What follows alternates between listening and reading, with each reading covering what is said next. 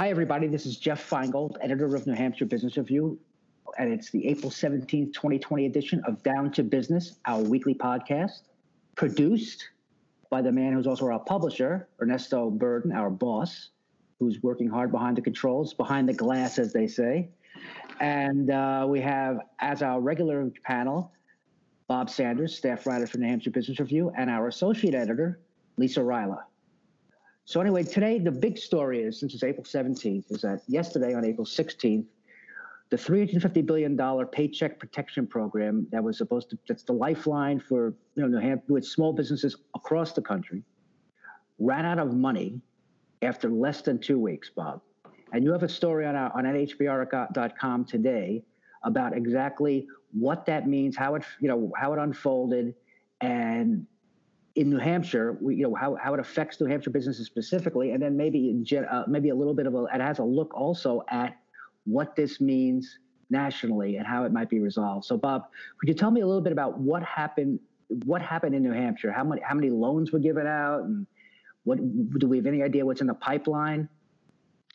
Um, yeah, there's uh, New Hampshire did pretty well in this program, even though it weeks. Uh, we managed to uh, get out about uh, 7,000 loans. Now, this this is the banks actually loan the money, and the SBA backs a loan, and it's really more of a grant program because they will forgive the loans if you retain your workers.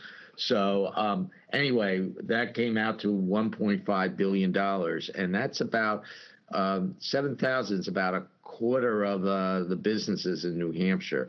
And this is uh, WECO data. We don't have updated data. So, um, so even back on Monday, like four four days before uh, the, we ran out of money, uh, we we loaned to a quarter of businesses. Now, a lot of businesses may not have gotten their money yet because this means approved. There's another step to closing, but uh, generally we did better than the country, which was uh, more like 17 percent, um, and uh, we did way better than, unfortunately, um, places like uh, New York and New Jersey, who are really getting hit hard by the pandemic, they they were at the bottom of the list.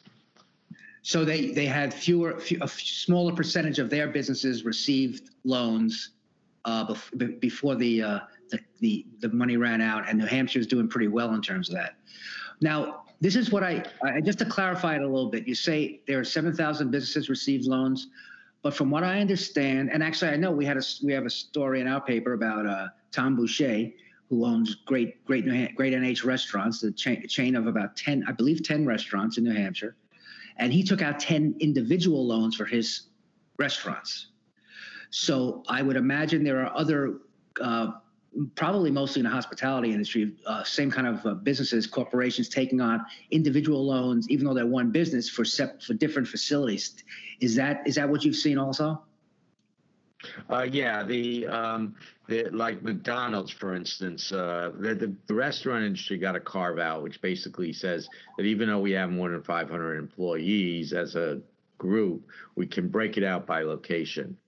So, Bob, got all these businesses. You said there was a quarter of New Hampshire businesses, give or take, have gotten these loans. So that means three quarters of them, or somewhere of part of that three quarters, do not have loans. What's the next step for them? What are they supposed to do? Just twiddle their thumbs and wait, I guess. Yes, there's waiting. Uh, Congress is uh, uh, talking about replenishing this. Both political parties and the presidents uh, uh, support that in concept, but it's coming as part of a next, uh, uh you know, uh, a next generation uh, coronavirus package that will include all sorts of things that they don't agree on. So we have no idea how long that will be. There are a couple of other things. One is there's an emergency loan program that was originally meant for hurricanes, was declared across the whole uh, country uh, and other localized disasters. Now it's national. Okay. Well, Fabio, I think your audio is just kind of breaking up on us. It's hard to hear you. So I think what we're going to do right now is head for a break. And then when we get back, we'll uh, see what we can do about that.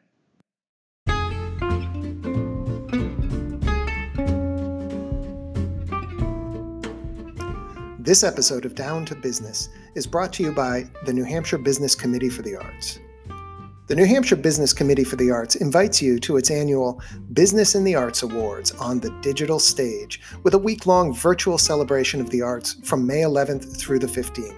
The NHBCA's signature event recognizes businesses of all shapes and sizes, individuals as well as organizations, for working together to build some of New Hampshire's most vibrant, diverse, and prosperous communities. Go to nhbca.com to register for your backstage pass to this one of a kind awards event. Be among the first to know who made the biggest splash with their contributions to New Hampshire's robust arts and cultural scene last year. This year's nominees come from every corner of the state, including Keene, Lebanon, Concord, Nashua, and Exeter. Make sure you are part of the excitement. Sign up today at nhbca.com for your VIP access to the 36th Annual Arts Awards.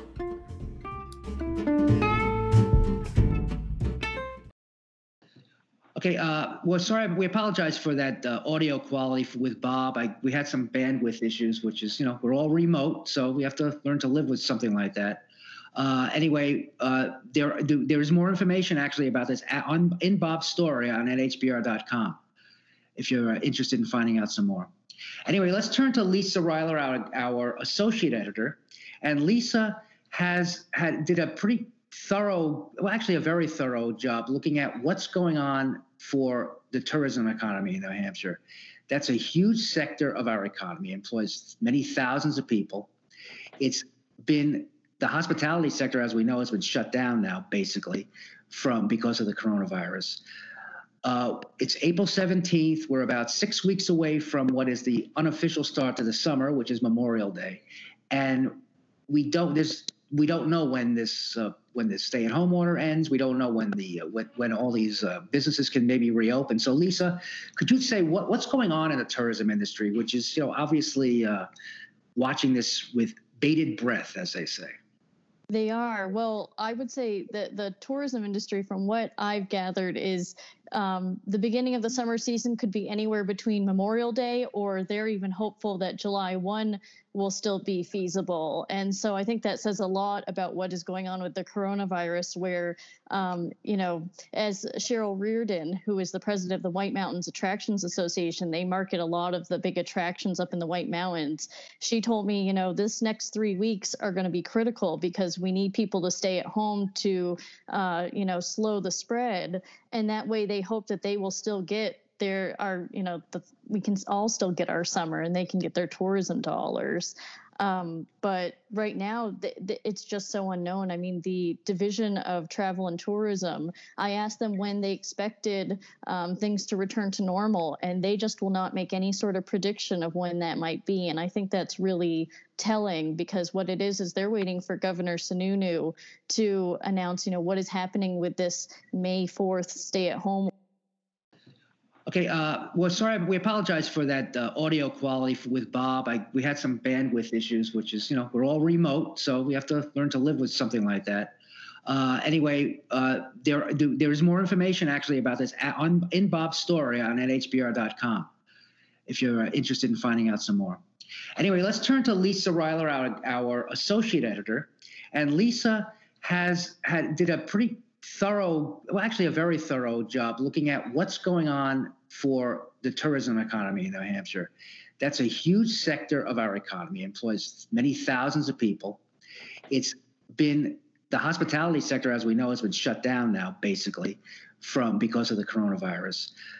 Uh, it's April 17th. We're about six weeks away from what is the unofficial start to the summer, which is Memorial Day, and we don't. this we don't know when this uh, when the stay-at-home order ends. We don't know when the uh, when, when all these uh, businesses can maybe reopen. So, Lisa, could you say what, what's going on in the tourism industry, which is you know obviously uh, watching this with bated breath, as they say.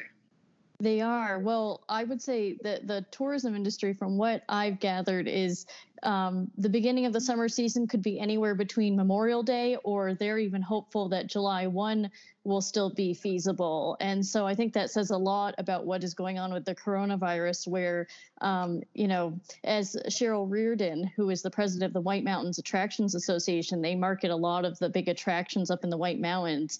She told me, you know, this next three weeks are going to be critical because we need people to stay at home to, uh, you know, slow the spread.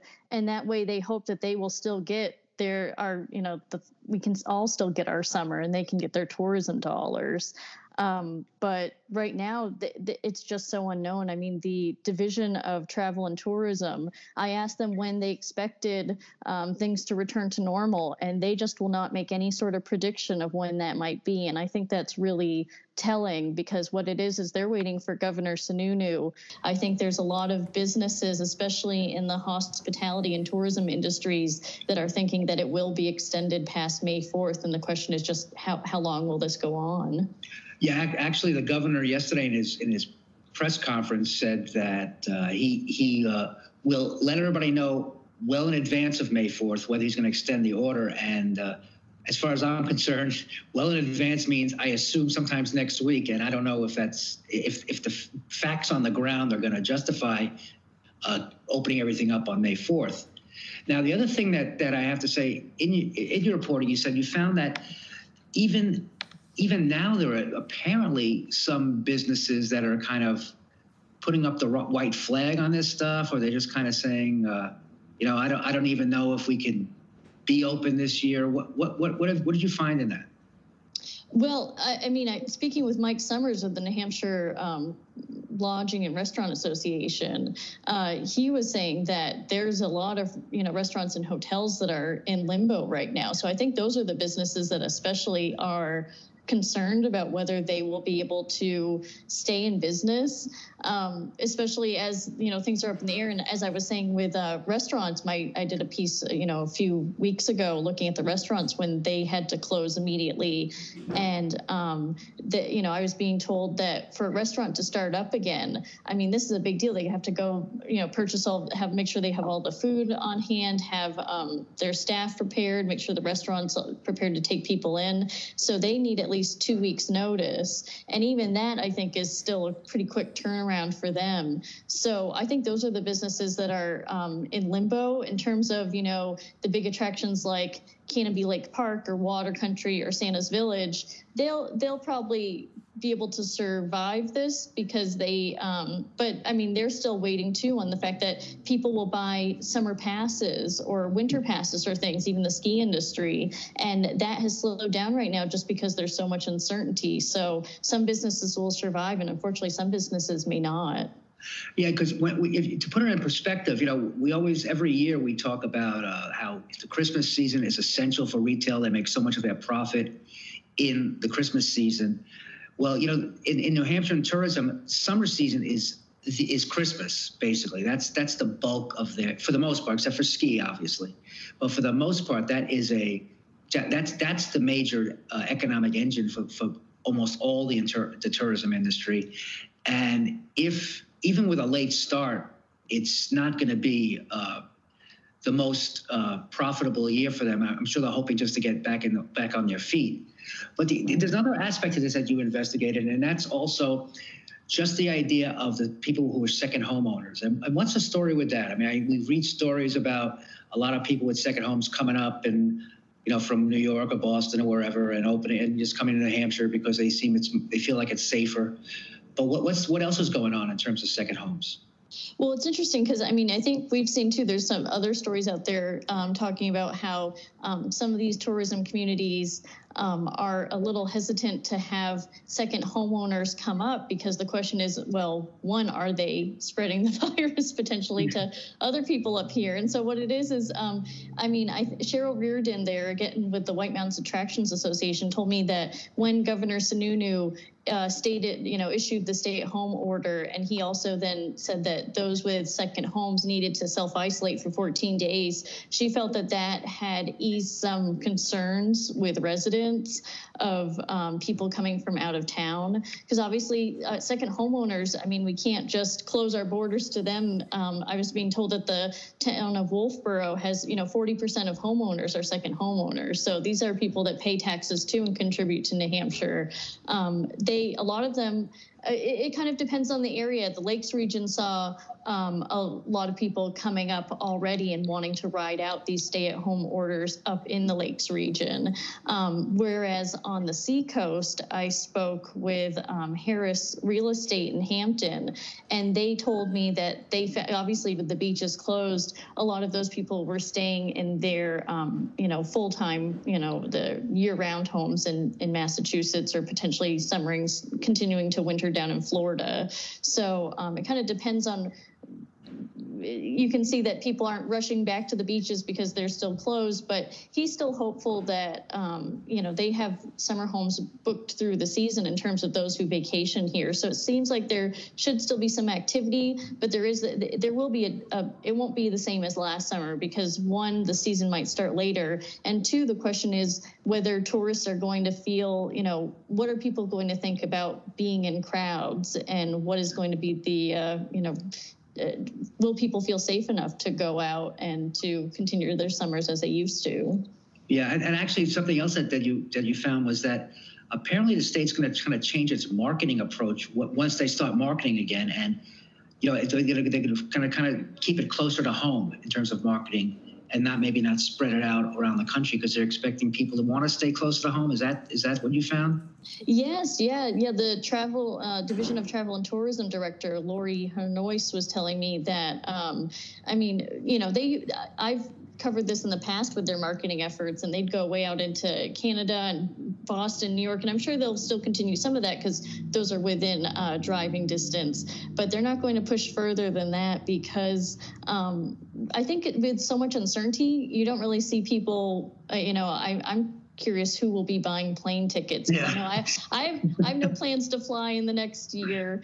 And um, so I think that's what they're looking at is who could they get that decides, okay, let's go up to New England for a long weekend or for a week and just drives. And some people really do make vacation plans last minute like that. But yes. right now they are not spending any marketing dollars, not the Division of Travel and Tourism or um, White Mountains um, Attractions Association. They um, are just halting all advertisements and using social media and their websites right now just because again it's so much is unknown about when people will actually be able to travel yeah i wish i wish we could find out sooner but you know we're just all waiting actually it's just we're all waiting to get out of our remote offices aren't we yeah. Uh, well, the point is, we we got to stay. If we stay put now, we might still get a great summer ahead. So everyone has to, you know, be responsible. Just stay home, stick it out, and eventually we'll be able to get out there when the nice weather comes. Well said. Absolutely right.